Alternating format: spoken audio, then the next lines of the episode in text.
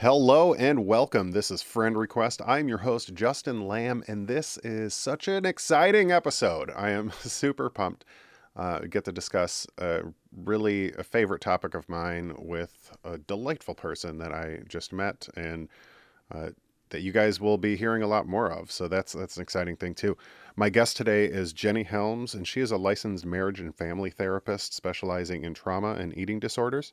She's the founder of Soma Therapy in Wichita, Kansas. Um, the conversation we have in this episode, I hope you guys enjoy around my favorite topic, uh, which I'll discuss in a second. But um, her content online is super helpful to many people across the across the world. So I hope you guys find this just as interesting as I did.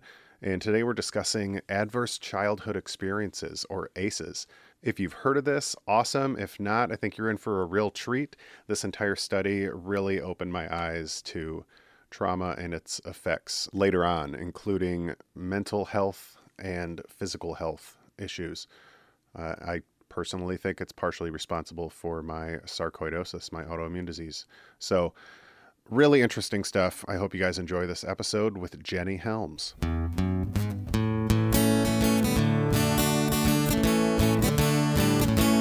yeah, I mean, without giving too much away, jump right into it.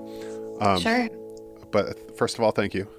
Thanks yeah, for being here. For, yeah. Doing this. It's always a comfortable environment for me when I can talk about stuff that I'm excited about and feel like I have a good amount of knowledge on. But if I get called out on that knowledge by someone who, like, on a professional level, probably knows more than me, um, I feel totally comfortable in that and not defensive. So that's this is a good environment for me.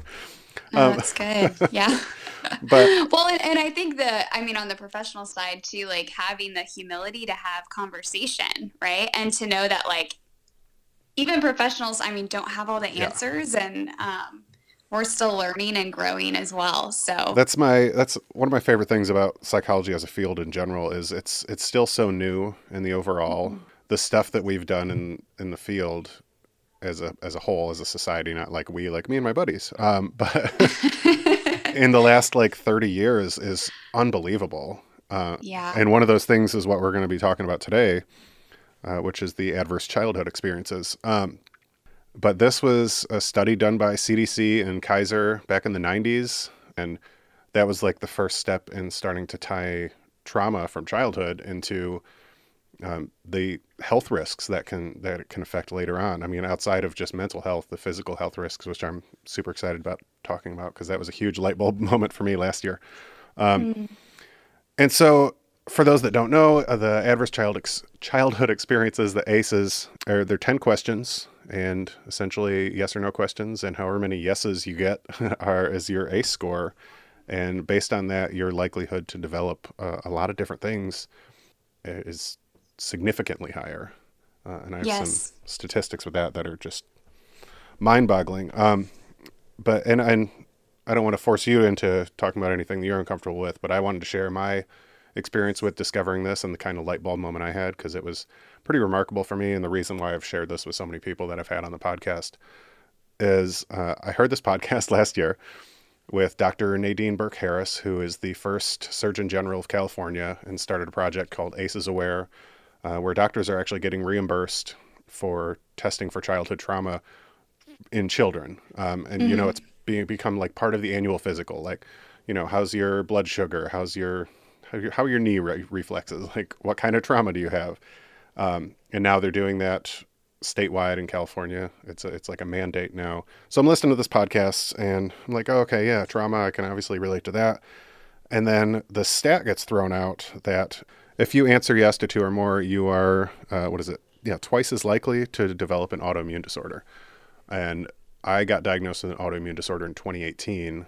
And while this doesn't say like this is a direct cause, I was able to tie in my childhood trauma into being a developing cause for getting that later. And sometimes just getting that why can be so comforting. And it was such a light bulb moment for me. And the further I dug in to the ACEs, the more I discovered uh, the the risks involved and how we can prevent them, and we can prevent generational trauma and uh, the intricacies of them, which I'm super excited to discuss with you when you mm-hmm. talk. Eventually, I'm going to stop talking, I promise. But um, I, I was very excited about it, and so I wanted to get into it and kind of talk about some of the statistics and get your thoughts on the overall uh, ACEs and and some of the talking points that we kind of discussed a little bit uh, via email and everything.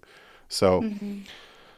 Uh, I mean, should we dive into the questions first? Yeah, let's lay the foundation and yeah. kind of share where this is. Yeah, the questions and where it's coming from, and then we can kind of we can talk about um, what this looks like in clinical practice, some of the practicalities, all that good stuff. Yeah.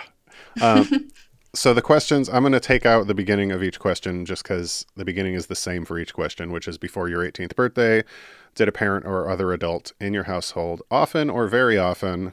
And question one is swear at you, insult you, put you down, humiliate you, or act in a way that made you afraid that you might be physically hurt. Uh, question two push, grab, slap, or throw something at you, or ever hit you so hard that you had marks or were injured.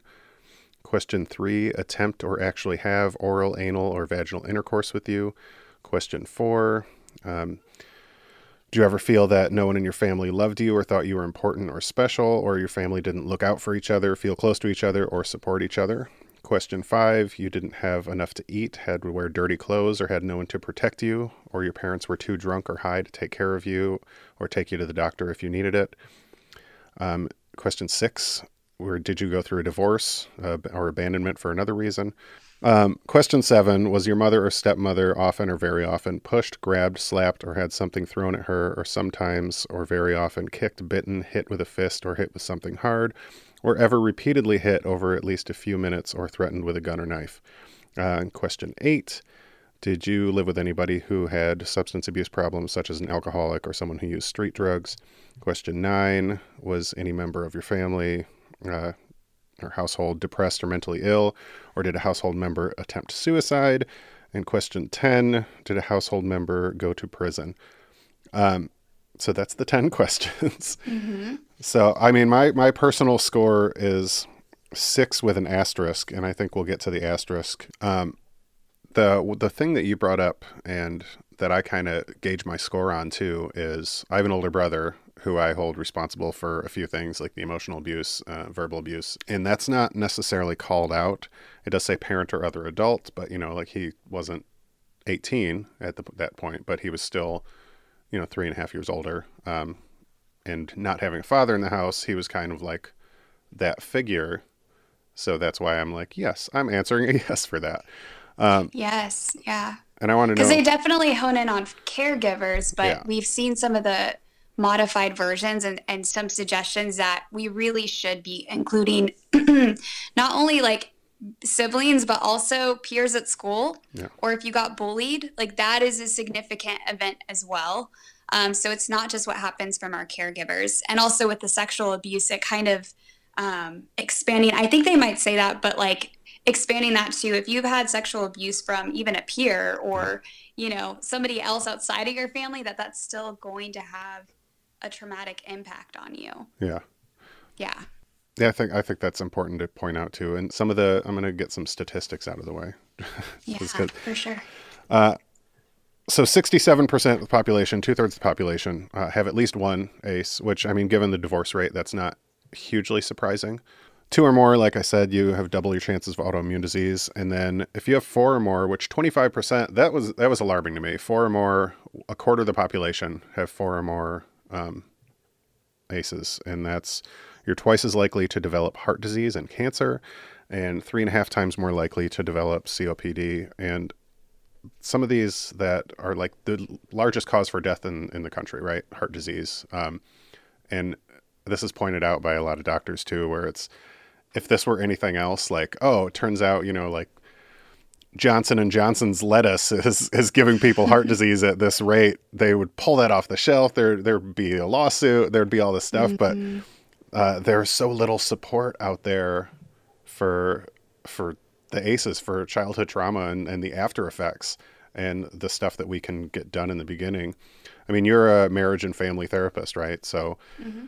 you I don't know what like percentage of your practice is is dealing with children directly, but I imagine that's that's a huge piece right there where you can I mean you can completely alter the future of that child by discussing this stuff early on. There's so many different things and I think I want to talk about those resiliency factors and one of the things that Dr. Nadine Burke talks about is how it's tough because usually when we start talking about this, people feel a little overwhelmed. Um, they feel a little overwhelmed by the problem and how prevalent it is and what we can do as a society to help this. But we actually do have some, she's talked about different ways we can heal this, but I also have my own like clinical perspective that absolutely getting into therapy um, as a kiddo or even later on, like as an adult, healing that trauma is not only possible, but but recommended especially i would you know it's interesting that at that four like that four more a score that things just jump so tremendously so like i would highly recommend that if you have an ACE score of four or more. And honestly, anybody could, because sometimes there's different traumas that are missed in this. This isn't like a perfect measurement. Yeah. Um, but if you have a four or more, it's worth exploring doing different things to heal trauma um, if you haven't already actively done something. Because most of the people I work with, they live their lives and they have no idea how trauma is impacting them, mm-hmm. how it's holding them back in their careers, how it's impacting their health, how it impacts the way that they love, how it impacts the way they live, you know? And so I know it might sound silly to be like, well, you know, you might not be in crisis, but you don't have to be in crisis to go to therapy and heal and work on stuff. Yeah.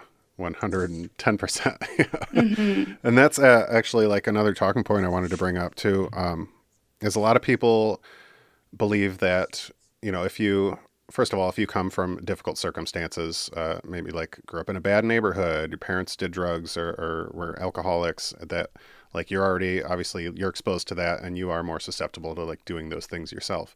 But I think there's a common belief, uh, especially again with like people like my brother, and we've kind of discussed this, me and him, is uh, you. There's a belief that if you come out of it and you rise above it, that you're like, I'm good then. Um, I'm healed. yeah, and yeah, that's like sure. without the therapy, without addressing it. But you're mm-hmm. like, no, I, you know, I, I'm not an alcoholic. I, I make a good amount of money. I have a good house. Like, so I'm, I'm good. But that you're still all the underlying stuff is still there. Um, and like from a biological level, the the stress hormones that are inconsistent in your body because of the trauma you have are still going to cause that that heart disease, are still going to cause cancer, and that stuff that you're not dealing with. So you can't really rise above trauma without kind of confronting it directly. Well, and it's it's interesting the different ways that it's healed. There are definitely different avenues. So if you are able so this is like a big asterisk. If you are able to have healing relationships and somehow be attracted to them, because typically if people have traumas and cortisol and, and they struggle in different areas, they will end up not gravitating towards careers and people. And there's other subtle ways that like they kind of recultivate the trauma, even if it's not specifically an alcoholic. Maybe they partner with somebody who still had like some of the traits of their alcoholic yeah. parents, like something something along those lines, where it's like if if you're fortunate enough, and I don't think this happens often, to somehow be in environments that are healing, you can heal. However, for most people, they don't, because of their past traumas, they don't end up choosing healthy relationships or environments that heal them. And the other thing, like you were talking about, I want to make sure we, we definitely um, give this value is that the body keeps the score. And this is not like this is not my idea. This is from Bessel van der Kolk. He's I was gonna say there's a book called that. yeah, the body keeps the score. He has some fascinating research and clinical experience working with trauma and seeing how you know, and even in my own work, it's really interesting. We could do a lot of work up here and do like CBT and help people with their thoughts and their beliefs. Yeah. But even when they get things going here, which is a good start, um, there are times where the body is still responding in certain ways and still says you're not okay, even if your thoughts are like, I'm okay, like yeah. I'm safe, I'm okay, nothing's wrong. The nervous system doesn't necessarily get the message. Yeah. And that's, I think, what people don't understand is just because you've gotten out of your environment doesn't mean that your nervous system has healed or is all of a sudden different.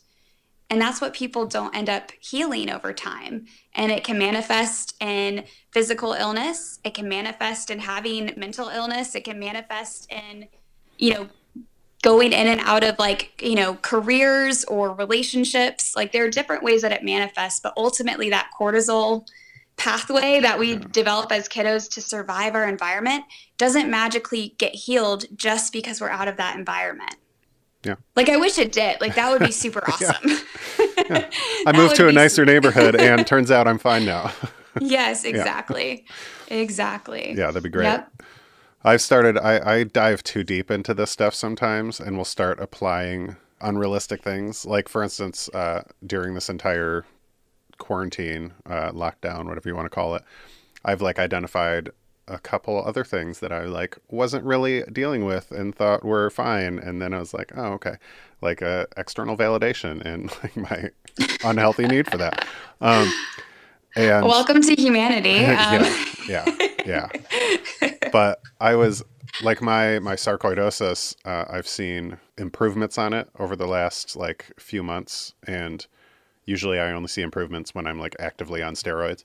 so I was mm. like, oh, that's interesting. I wonder if like I'm, I've, I'm starting to correlate like I'm dealing with stuff, so I'm physically getting better, which could very, very well not be true at all, and it's just a coincidence. But in my head, yeah. I like to think of it as like that's what's happening. Physiologically, I mean, if we're just talking about the biochemicals, like having stress and overwhelm does impact our body yeah. physically. Yeah, yeah, and so anything that flares up in you that like just for because we're all unique in what will specifically flare up, but for you, it's likely that your stuff flares up when your cortisol's you know excessively high, which probably is also when you're feeling stress or overwhelm or cognitively just having a not feeling attached or like you belong or like you're good enough. Yeah. Right? Yeah um, in some way or another, right? And that's like, I mean, I said welcome to humanity because I think all of us, like throughout our lives, um, you know, we're we're kind of asking ourselves the question, like, am I good enough? Do I belong? Like, you know, that sort of thing. Like, yeah. I feel like that's that's a human thing that we work through. I know I've I've hogged the conversation as far as like biological stuff, but I mean, from a therapeutic level, if people are listening and they are answering yes, um, what I mean, where do you where do you start? where do you start? well, first things first. I mean, I know this sounds simple, but like acknowledging it and really, really accepting that this might be something that's impacting you. Yeah.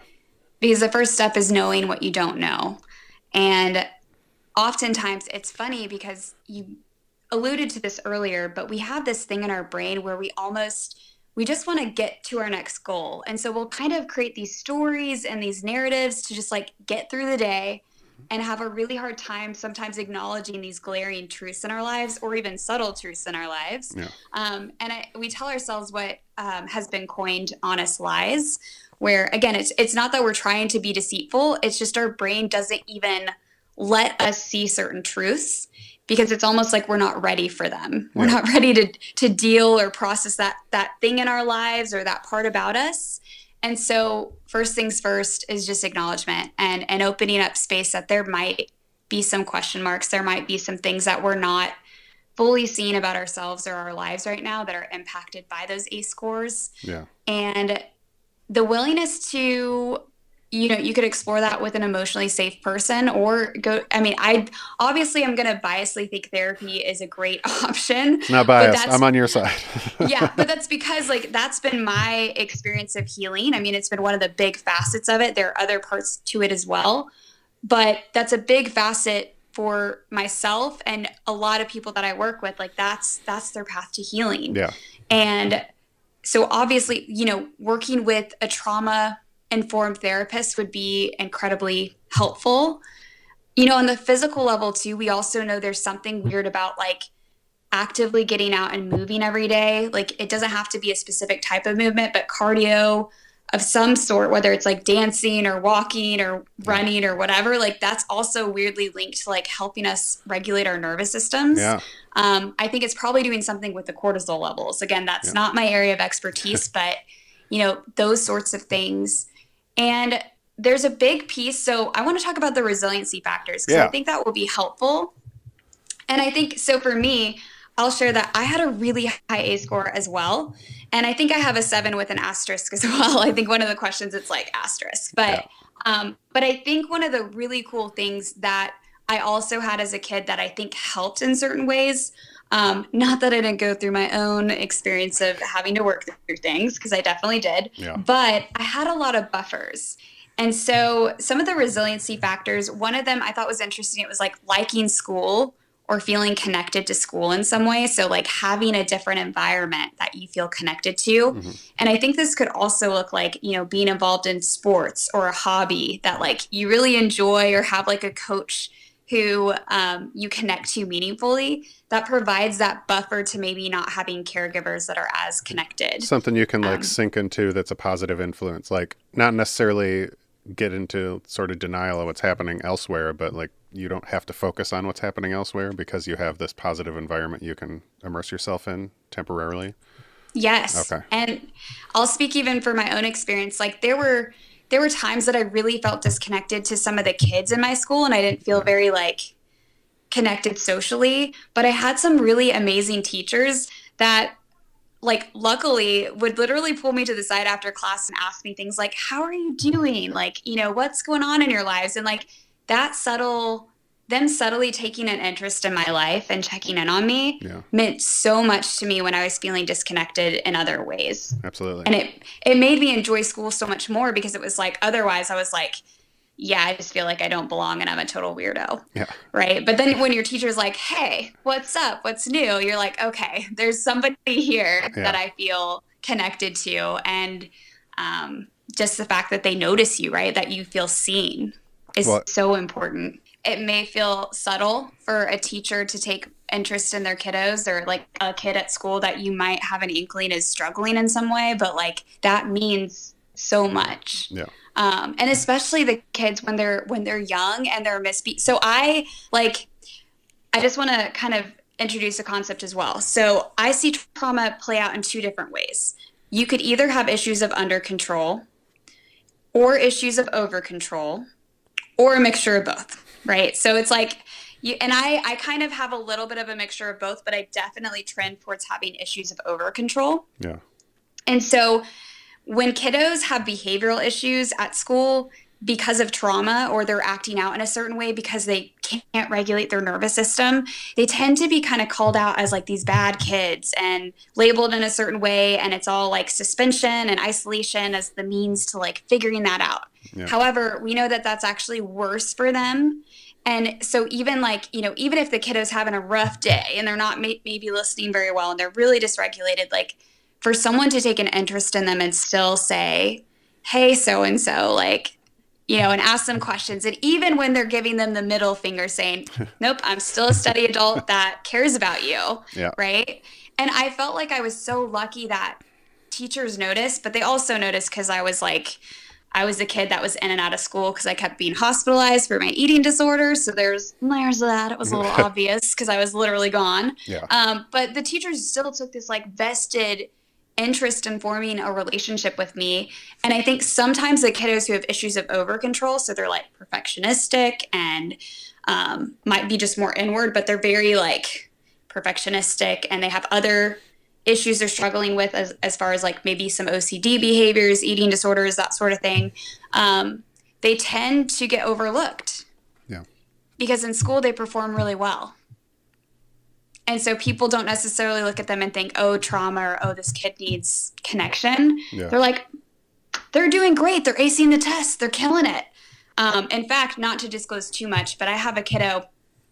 I'm it's a teenager. It's a teenage girl that I'm working with right now brilliant, top of her class, killing it in so many ways, and destroying herself with an eating disorder and, and terrorizing herself with her negative self talk and anxiety. And people would have no idea. Yeah. No idea because even socially, she's like in these. I'm not going to say to you specifically, but she's head of certain clubs and she's she's killing it. She's yeah. killing it, and internally struggling so deeply. Um, so I think it's on both ends, whether it's like the kids that are flunking, right? Yeah. Um, and it's the kids that are also, and sometimes the kids that are flunking are still, so this is also what I've seen that's interesting. They could still be brilliant and even have issues of over control because over control isn't necessarily about always acing stuff, even though some people do follow the societal rule stuff. Yeah. But it's basically saying if something makes sense to me or if it's a rule that I agree with, I will follow it to the nth degree. Yeah. But if it like for like I don't know if this was your experience, but like for people, so it's funny how brilliant people can be in school, but they're like, I don't see school as useful. I don't see school as a good measurement of intelligence. And even if they're brilliant and have issues of over control, they will still flunk school because it doesn't align with how they think things are worthy of like putting effort into. Yeah. So it has to be it Yeah. has to be in terms of what they see things as. I mean, I think that's exactly true, and that definitely applies to me because, like, when I did go to college, it was like three eight or higher everything, um, and it wasn't it wasn't even a struggle for any like. When I took business law, I was like, okay, this is a bit much. But other than that, it was it really wasn't like, yeah, don't study tort law. Um, it was it was just uh, it was just it seemed easy. Like I didn't. It was difficult for me. I mean, at the time, thankfully, I like to think this has changed, but it was difficult for me to like empathize with the people that couldn't get it. I was like, what? What don't you get? Like, just look at it. Um, which obviously now I, I know that's really closed off way of thinking. Um, but that was that's completely true. And I, like I said, jumping back, like my value in school was was the social aspect. It was the reason that I like originally skipped school in sixth grade. It ended up in a psychiatric hospital for like two months, and then it was the reason that I like loved going to school later on in high school because I would get to see people. Um, And yeah, so I, I definitely agree there. And it's funny you talk about the people that are like doing really well and acing stuff because like the therapeutic brain in me immediately thinks like, are you burying yourself in school stuff to avoid something else at home? Like, are you in every single extracurricular activity because going home at the end of the day sucks for you? Like, is what what are you what are you avoiding that you're spending so much time and energy at school? Um, which obviously is not always true, but that's objectively that's immediately where my head goes. But Yes. Yeah. yeah, or it's their way of managing their high levels of cortisol. yeah, So it's yeah, it, so it's uh it's interesting. It's interesting. It develops in multiple ways for sure. And I mean, I don't want to get too far into the weeds, but the fascinating part is I just tend to see these behaviors of like under control or over control. Um, under control being more impulsive behavior or like, you know, just your traditional breaking the rules, being more violent, being quick to anger. Yeah. And then over control being like very like constricted. Actually with when people struggle with issues of over control even their emotional affect is constricted. So when they're talking about something and they're excited they're like yeah i won the lottery and that was really that was great. Um, that was really good. Um, same thing for really negative things. They'll be like oh yeah like so and so passed away. Yeah i'm really sad. And it's like you, you're like wait what? Where's your like where's the emotionality yeah, so inability. notice it there. Yeah that's Yeah. crazy. yeah, and over control's like "Rah!" like it's like it's more but it's also like there's there's beauty to both but anyway not to get too far into the weeds of that but that's that's kind of the behaviors that we see on the surface yeah. um, that typically stem from trauma Um, I wanted to jump back real quick, just as far as the ACE scores go, and we we kind of touched on this in passing, but and you again, you will know the this better than me, so I might be talking out of my ass, but. Uh, is it isn't it true that like you could not really know your full ACE score because maybe like some of the more severe stuff might be repressed and it's something you have like you're not ready to necessarily like admit to yourself yet? Um, yes. And even like, so what's interesting is for some people, um, when we talk about like the body and cortisol levels, the highest one is um, so the if you actually if your cortisol level isn't too crazy high and you feel somewhat in control of a situation, you'll go into fight mode. Yeah. And if it's a little bit higher, you typically go into flight mode where you'll just like leave the situation. It's more avoidant. But if it's really extreme and you feel like you can't help, help like handle it and your brain doesn't think you can handle it, you'll go into freeze mode. And we actually see this in like nature as well. Yeah. And freeze mode, the interesting part about that is sometimes when those things happen when we're in freeze mode, if we literally disassociate, our brain encodes those memories differently. And we won't necessarily remember them. Or we won't remember them or bits and pieces of different parts of our lives. And that that does genuinely happen for some people where even going into therapy is kind of a, a scary process in some ways because sometimes things start to come up and they're like, holy shit, like that was like, I've not, like, that has not crossed my brain. Or even things that they remembered one way, they all of a sudden connect the dots and they're like, oh my gosh, that was sexual abuse. And we see that very commonly, especially in childhood sexual abuse, where later on it's like when it's happening, it's encoded one way because you have a kid brain and you don't know how to make sense of it. Yeah. And then later on, as a teenager, and sometimes even in like late 20s, late 30s for people um, doing the work, you know, they don't connect the dots until then. Yeah. And it's again, it's a hard thing for a brain to yeah. it's isn't it crazy? Like there yeah it's yeah I, there were there were things as well that happened to, to me that i didn't quite connect the dots until i was older yeah yeah there um, so it's fascinating when i uh so, so i i started therapy as an adult i mean in and out of therapy as a kid because i'm awesome uh, but uh, as an adult i started therapy six years ago and if you would have asked me my ACE score six years ago, I probably would have gotten a four, and now it's a six because mm. there's yes. there's been two things that I've uh, uncovered, and this happens regularly in therapy for me. But on the note of aces, like yeah, there was two big things that like as I discussed them, again, she was like, Justin, that's A, B, or C, like, and I was able to be like, oh shit, like I should probably look into that more. Um, so yeah, I think just along the lines of you kind of how your brain encodes things, um, especially like sex abuse. There's I feel like there's so much shame involved there mm, that mm-hmm. uh, discussing it obviously is a big step in itself. But like sometimes, yeah, identifying it, especially if it is not like necessarily a parent or someone that you like, you know, see a lifetime movie about, but it is a a uh, I don't know, a peer or something, not a sibling, but you know what I mean. Um, somebody that like stereotypically you might not think of it that way. Uh, yeah. So yeah, your brain does crazy stuff and compartmentalizes stuff, but the way that I, I just think it's crazy the way that you can tie things all together and relate things and.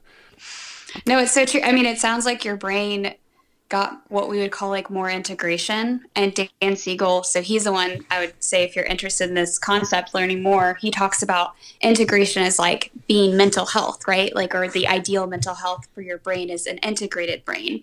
And what trauma does is it's almost like we, like you said, I mean, this is very simplistically putting it, but yeah. it will encode memories differently. And even like if things come up, and I've noticed this in myself too. So like that whole self awareness thing, huge, because you can at least notice stuff and be like, all right, I got to work on that. Like this is this is something to uh, put a pin in. But um, it's almost like the things that are messy and our brain can't quite make sense of, or it feels icky. So like I talk about, like sometimes for people, it's that like like disgust response too.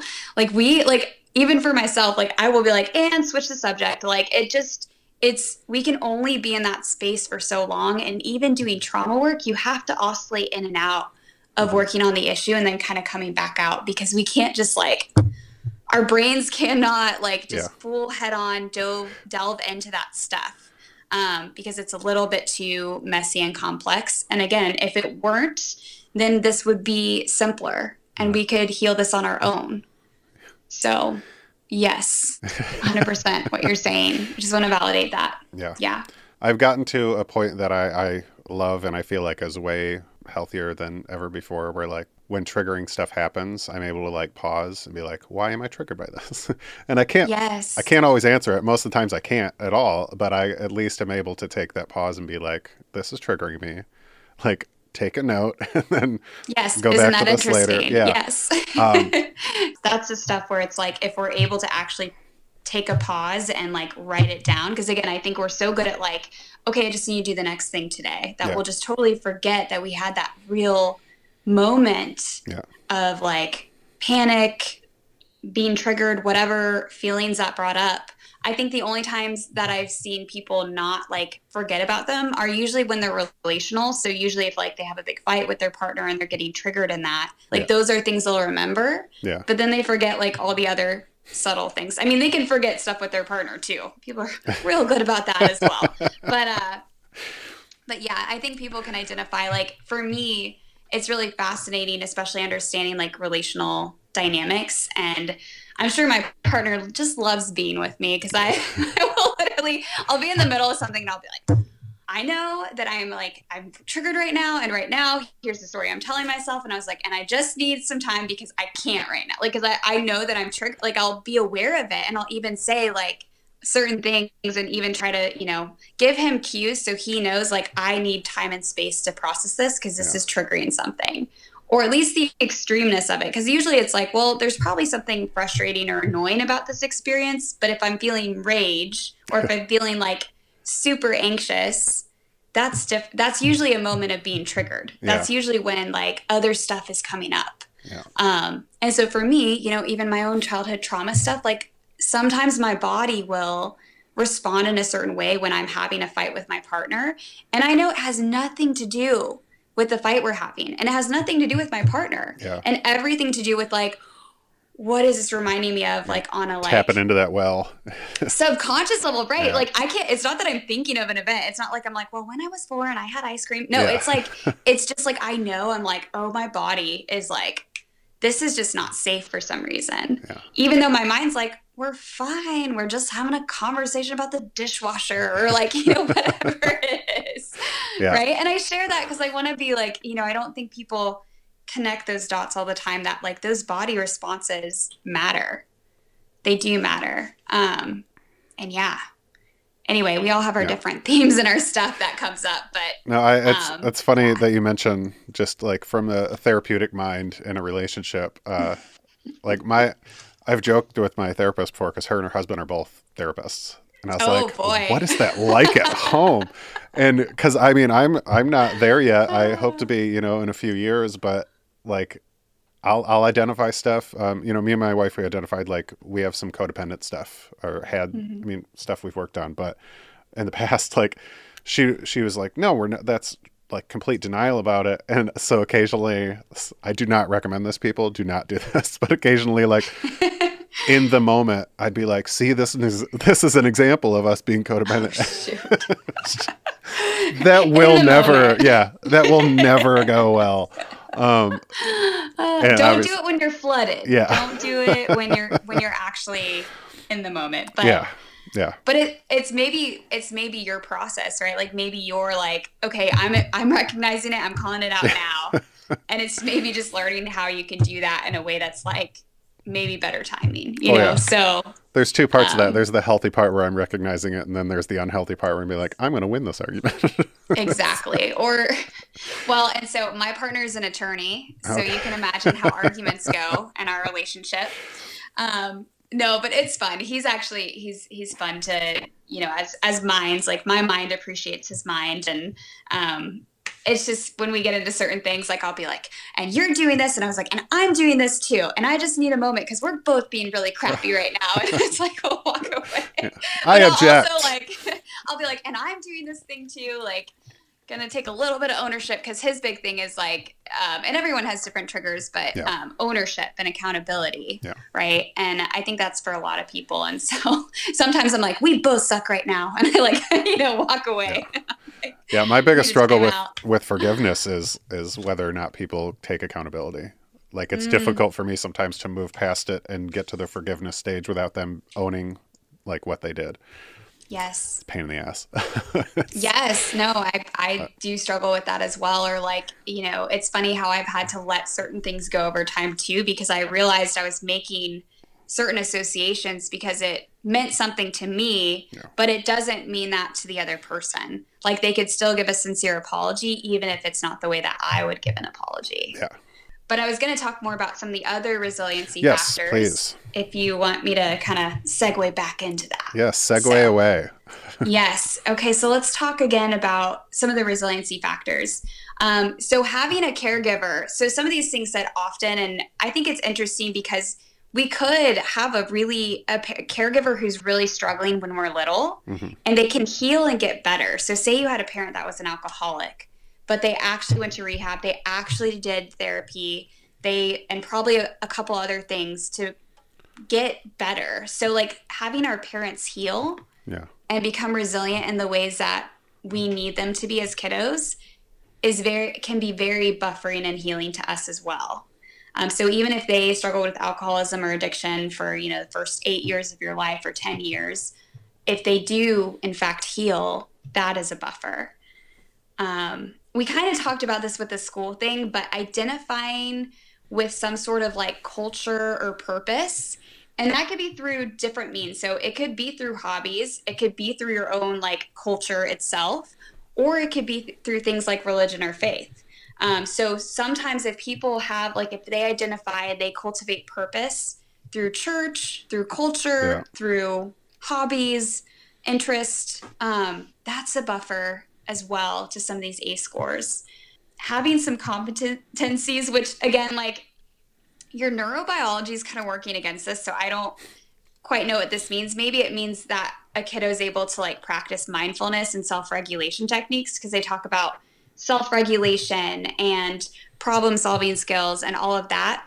But if you don't have different skills to actually, you know, get your nervous system in a place where it can problem solve um, and get those levels of cortisol down, yeah. then you know it's yeah it's kind of like i don't think you're going to have it naturally is what i'm saying like i think you'd have to be a kid that like somehow stumbles upon like mindfulness training or breathing skills or just different things that actually tap into helping you release that cortisol and self-regulate your nervous system um, which i feel like on, on a positive note that's you're seeing that and with a lot more prevalence today than you were you know 20 30 years ago. And sometimes i'm like oh it's just because i'm getting older so i'm learning about these things. But then um, i mean there's an age gap between you and me and there's there's uh, even younger generations you know listening to podcasts and stuff constantly, people are talking about meditation and and mindfulness and like even something as simple as like breathing techniques and uh, the overall um, recognition of things like anxiety. I think are happening on a global level way more at a younger age than they were. I mean, when I was a kid, for sure. Yes. Yeah, and yoga is more mainstream and cool, and mindfulness is more mainstream and cool. Yeah, I can't even imagine yeah. the amount of yoga studios that I see now, like in the 90s. I'd have been like, what? Well, shouldn't there be a blockbuster there? What's going on here? Um, right, exactly. yeah. Well, and I like I remember think my first impressions of yoga were just like, oh, this is super woo woo, and it's like, you know, you have this like idea in your mind of the type of person that does yoga, and now yeah. it's like no, yoga's for everybody, and this is actually useful for all of us. Yeah. Um, if we're able to tap into some sort of mindfulness, breathing, or yoga, it doesn't have to be yoga, but whatever yeah. resonates for you. Um, yeah, yeah, that's huge. This this was not something that my school ever talked about or people in my life talked about um, as I grew up at all. Yeah. So yeah, yeah. Same. I think you're right. It is changing. Um, another one is like you said, social connections. So if you have really good friendships at school or even in your neighborhood, mm-hmm. that has a buffering effect. I mean, that kind of makes a lot of sense. Um, you know, for me, I had like a church community growing up, and I had like I think the social part of it was super helpful for me and um, my siblings too. Like there were th- I had three older siblings, and I felt like we were all very connected. Um, initially, we were connected by kind of having a lot of fighting and like you know it was more tension. Yeah. But over time, we really connected and became friends. So you're the youngest really cool. of four. I'm the youngest of four. Yeah, that's right. We'll save that for another episode. Um, oh, okay. so, so yes, curious. And, and, four girls too. Oh, so man. all all the women. Um, also, having a higher SES, which I don't think is super surprising, but I think that buffers obviously that feeling what? of like you're not worried about higher socioeconomic status. Okay. So like, it's like, wait, you have SES. sorry, that's all right. you don't know SES? Yeah. Um, therapist jargon over here. Um, yeah. So if you if you always know where your food's coming from and even yeah. have choices and don't have to worry about like, can I go on the field trip? Will I get a bike for Christmas? That sort of thing. Like, there's some built-in security with that. Um, so I think that's not super surprising to me either. Not that that's like gonna buffer out all the things because it really yeah. doesn't. Um, but it does help in certain areas. Having, um, oh, I think we already talked about this, but they said more of a community or a sense of social community. So people, I think you brought up a good example. It's like if you grew up in a community where it was like kind of scary and there was like a lot of violence in the community itself. Yeah. Like that's going to be different context for you than if you grow up in a community where even if you have lower SES, like there isn't crime, Yeah. you're not, you can unlock your door. Like, you know, the funny, so I grew up in Atlanta and my boyfriend grew up in, in Ness City, Kansas, which has like a population of like a thousand or so.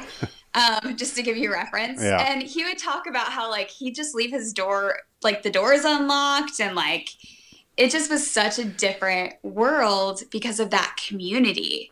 Whereas like where I grew up, it was like if I so and they would like speed and they would do this thing I didn't even know existed because I I actually didn't drink as a high schooler, surprisingly. I say that surprisingly, and I think it was because I was worried about calories. Yeah. So it wasn't for good reason. It was because I was still That's funny. struggling with stuff. But I didn't drink till 17. I was that's actually pretty good. alcoholic That's father. I was good. like, nope, I know I will die if I do this. I was wrong. No, that's but true. That's true. Yeah. Yeah. I didn't even think about that. 'cause I dove in head should- first once I started. I was like, this is fantastic.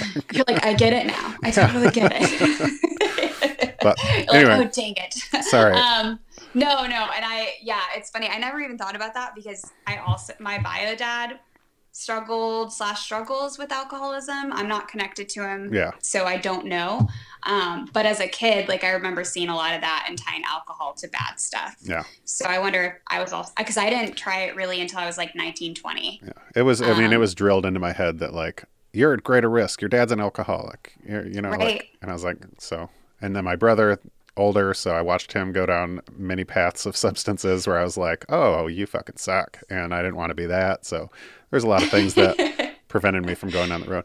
Um, I, I'm But gonna, you were socially more cool too, so you probably had a lot more opportunities. Whereas for me, I was like, I mean, I Cool, I would not say cool. not my brother was the popular one. Um, but I was I had I was happy with my group of friends. I'll put it that way. It was small, but I was happy with it. Um, but yeah, having that community and funny. and just to like play on that same topic, and I'm just going to read this verbatim because I skipped over it when I tried to mention it earlier because I typed it funny. Um, but you know, people believe it to be common knowledge that if you like grow up in a shitty area or have a shitty childhood, that you're more likely to abuse drugs and alcohol and develop more problems because of this. But the other common belief that I talked about earlier uh, is that if you get out of your circumstances and quote unquote rise above all of it, that you don't need to worry about those issues. Um, and what was discovered is that if someone can abstain from other risk behaviors such as drugs and alcohol, then they're 50% less likely to develop the chronic health problems and other stuff associated with a higher ACE score. But from like a glass half full or half empty or whatever you want, however you want to call it, um, that still means they're 50% more likely to take on all that extra risk uh, of their in their lives, like regardless of their physical abstination. Um, so yeah, yeah, you can't you, even if you have that community, it doesn't necessarily mean that you're going to like avoid all of the all of the trauma um, related things later in life. It's still something you have to address or deal with. But yeah. yep. Or even like you know, we could do we could be such good stewards of our bodies and like what we put into it, even and like do all we can to like work for our neurobiology. Yeah. And if we still have an overactive um, nervous system, and if we still have overactive cortisol, that's going to actually still wreak havoc on our bodies physically. yeah, And so, and I even like, you know, I see this in the work that I do with people um, who might be overly like, they focus on the health of the foods and everything that comes into their bodies, but they're still stressed out. And like, again, they have a great job, they have this. So on the outside, it looks like everything's great. yeah, But because they haven't worked on the internal part, they're still suffering from different like mental health issues and physical issues too, and autoimmune issues um, can flare up in people as well. And I've I've seen that too, and it's about their their cortisol regulation yeah. and their inability to like their body just doesn't naturally do it. Um, and so anyway, yeah. So I think that's super important to touch on, and I'm glad you did. Yeah, it's it's crazy to me that on a medical level, this isn't talked about much. Um, I mean, it's No. it's nuts. Like, so I've I've seen, God, I don't know how many doctors about my sarcoidosis, and none of them have even like hinted at asking like, "Do you have any past trauma?" like, uh, there's no one that's that's even asked me about the root cause in that field. Um, it's just you know assumed that I know from a medical standpoint they can't be like, well, it's probably because of this for liability reasons, but they asking about it, I, I feel like I don't know. I think there's there's a lot of information that needs to be shared, not just in the psychological field, but in the medical field of how these things are all related. Because there's literal proof that they are, and it's not it's not discussed, it's not talked about, and there's uh, so much information out there. I don't know. Yeah, it's frustrating. But I not to get too higher level, but Bessel van der Kolk talks about this because he's experienced it firsthand. But I've I've also known and, and read a lot about where it's there's systemic issues with this because if we talk about trauma and we heal trauma, people don't have to get on medications for all of their life. They actually heal. Um, and it most of the interventions are very low cost or you know covered by insurance or you know it, it's just yeah. with therapy and that sort of thing um, or you know once you actually heal it and teach people how to manage it for themselves and they process trauma again like they go off of medications and unfortunately even for med schools like you know the research and what they're taught is very much influenced by big pharma and some other people that have lots of money. Yeah. Well, look at the DSM, right? Everyone, yeah. everyone on the board of the DSM is involved with big pharma, and uh, so where would you be? Like the only thing that they put in there for diagnosis is stuff you can medicate, and there's there's it's not just a coincidence. It's it's not, and doc and Dr. Bessel van der Kolk actually he fought for a new diagnosis because a lot of kids were being misdiagnosed with um, ODD or uh, what is it, oppositional defiance disorder and ADHD slash ADD, yeah. um, when really it was trauma. Yeah. And he actually went and had a developmental trauma diagnosis, and guess what? The DSM five after like any and he culminated. He asked, "What research do you need? What do you need me to culminate?" He did all of that. Yeah. They still rejected it. Oh yeah. And so it just shows you, like you said, like it wasn't because this was something they couldn't just medicate um, because this would have, you know, again, it would have challenged the way we see things medically right now. Um, people are just not taught. And, and so I think doctors have really good intentions. They just yeah. don't know. They just don't know. Well, and I mean, I imagine in that field, in your field as well, there the liabilities involved with like misspeaking about anything can can be horrendous, career ruining. So yeah, it's got to be a scary place to come from. So I, I can I can see why you would want to just like I'm going to stick yeah. to the book as much as possible, so I don't veer off and like have a lawsuit for some random crap. Um, yeah. But it's yeah, yeah it's just just sad. it is. I mean, yeah, don't get me started on DSM, man. Behavioral addictions, like uh, uh, how you can recognize gambling as a behavioral addiction and not uh, the plethora of other things out there that people are getting addicted to blows my mind. Absolutely. Um, yeah, I go down. That's that's a rabbit hole. I'll go down for a while. No, and I yeah no, it's the DSM is deeply flawed in my opinion. Yeah, it's not relational in nature, so it doesn't see anything in context. It doesn't take trauma into account, and it's mainly used as a resource, like you said, to medicate. Yeah, it's not used for the benefit of well, I shouldn't say that. I think the intention was good. I yeah. really do. Uh, you know, I don't want to totally blast it, but think the intention started out really good, and then over time, but yeah, what it's it, turned into, yeah, yeah, yeah. Yes. yeah. DSM one was probably really well intended, and mm-hmm. as it's progressed, uh, yeah, yeah. So, like I said, that's that's a rabbit hole I'll go down for a while, but. I, have yes. I've interviewed so many people that are on medica or were on or currently on medications that their PCP gave them for depression or anxiety and i was like that's not your field bro. Like it's not yeah. Also, it drives me nuts. Psa don't get your psychotropic meds from your pcp you need to go or your family physician you need to go to a specialist because they don't know shit about those meds. Yeah. Like they really don't. Like i mean i shouldn't say that. Some probably do extra training but they don't specifically generally speaking school. yeah. So like i like it's weird. I'm like i could help you with that more than like you know what I mean. It's like it's like me giving you meds, which is yeah. totally not okay. Um, like you need somebody who's trained in that yeah. and understands psychotropic meds. I figured you were on the same um, page as me with that. Oh, yes. So I just I just wanted to touch on like not I think like my hope if we get this big picture, like if you're in a school or if you're a doctor, like I think taking some of the wisdom from Dr. Nadine Burke Harris and um, and from California, like if we could just implement screening and have, yeah. have, the doctors do that. I know it's not a perfect method because some of the things. So we screen screen everybody here at Soma with the ACE um, scores, no matter if they, you know, no matter who they are. We just we screen everyone. That's awesome. Um, and I think that's yeah. If you're a therapist, put that in your intake paperwork. Yeah. Um, simple things like that where we can screen for it. It's interesting because sometimes when the parents do it like you said before like it's i don't think it's always true. And i've even seen how like somebody will come into my office and they have a zero ACE score and then we go through stuff and it's like yeah. huh, really interesting. That yeah. parent was super in denial. Um, but that being said or the kiddo could be too.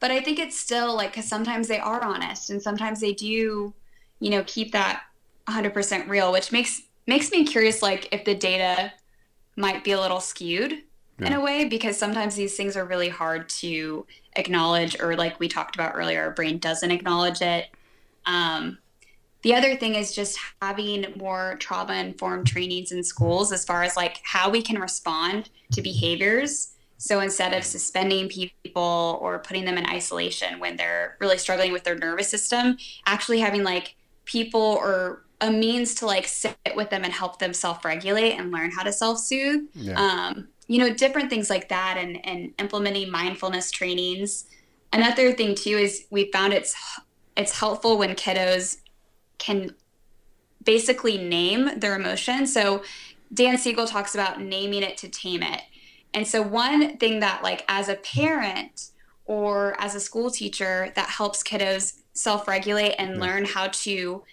have self awareness and pause with their emotions is to say things like, it seems like you're really angry right now. Like, is that how you're, are you angry? Like, really, it's it sounds silly, but naming the emotion. Yeah.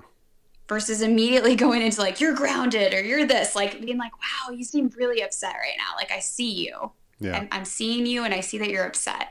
Um, there's something really powerful about that. And so I think I just wanted to leave off like on a couple of nuggets because again, this this issue can feel overwhelming like we don't have anything that we can do or any ways that we can help it, but I think even those simple things, you know, outside of going to therapy and doing your work, yeah. um, recognition can be really helpful. Yeah, recognition's super powerful. Agreed.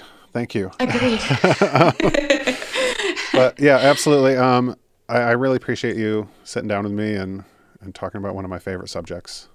and I'm always excited to learn more about it. So I appreciate it and the time you have. And well, thank you for yeah, thank you for letting me nerd out with you about this too. Because always. I love yes, yeah. I love talking about it as well. So awesome. Yeah, thank you.